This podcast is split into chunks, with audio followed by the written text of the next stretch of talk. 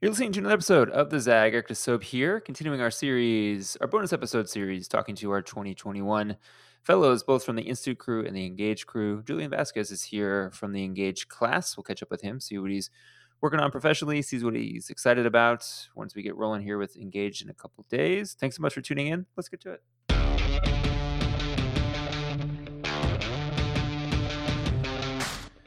Julian, how did you hear about NLC in the first place? Hey, so I first heard about NLC actually through uh, several friends within my network. Um, both, uh, I'm originally from New York City, and um, friends here had been part of NLC New York. And then when I moved out to Los Angeles, um, people that I knew through my MBA as well as my extended network were part of the NLC LA chapter. And so um, it felt like a, an organization that aligned to a lot of my beliefs, and I figured that um, it's something that I wanted to join. And then when folks ask you what you do for a living, how do you usually answer that question? Yeah, so for a living, I'm a management consultant. Um, specifically, my team, we help chief marketing officers and chief communications officers essentially run their organizations within the larger company. So that's everything from how they design their team to finding the right talent to creating the right uh, communication strategy and tactics to get their messages out to the right audiences that they want to. And in terms of how your work has shifted and changed since March in the pandemic, how would you describe that? Oh, it's uh, definitely, I think, like everybody else, become more of a virtual situation.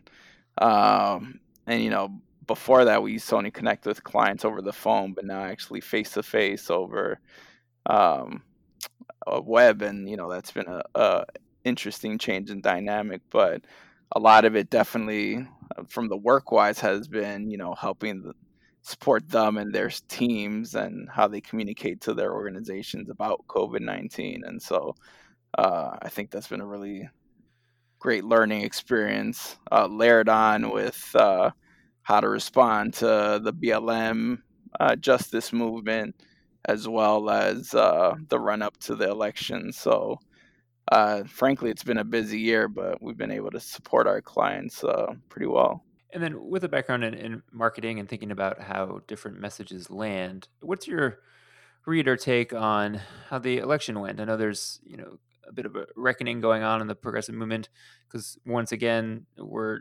surprised by how many people did not vote for us and voted for yeah. candidates or voted for causes that that in many ways work against their own self interest. And you know, you think of comments from someone like AOC, who's uh, you know talking not only about messaging but also the delivery system of the message, whether that's on on social or other places where maybe older Dem candidates aren't aren't spending as much time. How do you see the progressive movement going forward doing a better job at that? Uh, I think uh, definitely from a technology side, there's uh, work to be done. Uh, I mean, from you know existing channels such as Facebook and Twitter to new ones such as TikTok. Um, I think they're definitely uh, from a progressive perspective has to be more attention and work done there. You know, both progressive, but then your standard uh, Democrats as well. Uh, and I think we also need to have a reckoning about how we message. You know, language from a progressive point of view is very um, important um, in how we communicate with each other. And I think we need to add into that layer more so how we connect those ideas with, frankly, audiences that in principle may agree with what we actually stand for if they stood understood it in a way that resonates. Um, and so I think as progressives, we really have to find that right balance between helping ourselves be understood for what it is and what are the actions we want to get done while packaging it in a way that doesn't make people that we need to come to our side be defensive or against it or not understand it frankly. So um, there's definitely more work to be done. And then in terms of what you're hoping to get out of the engage experience or what you're looking forward to what are some things that come to mind uh, definitely from an engaged perspective, just understanding more of the policy front, really in particular, um, from a Los Angeles like on the ground basis.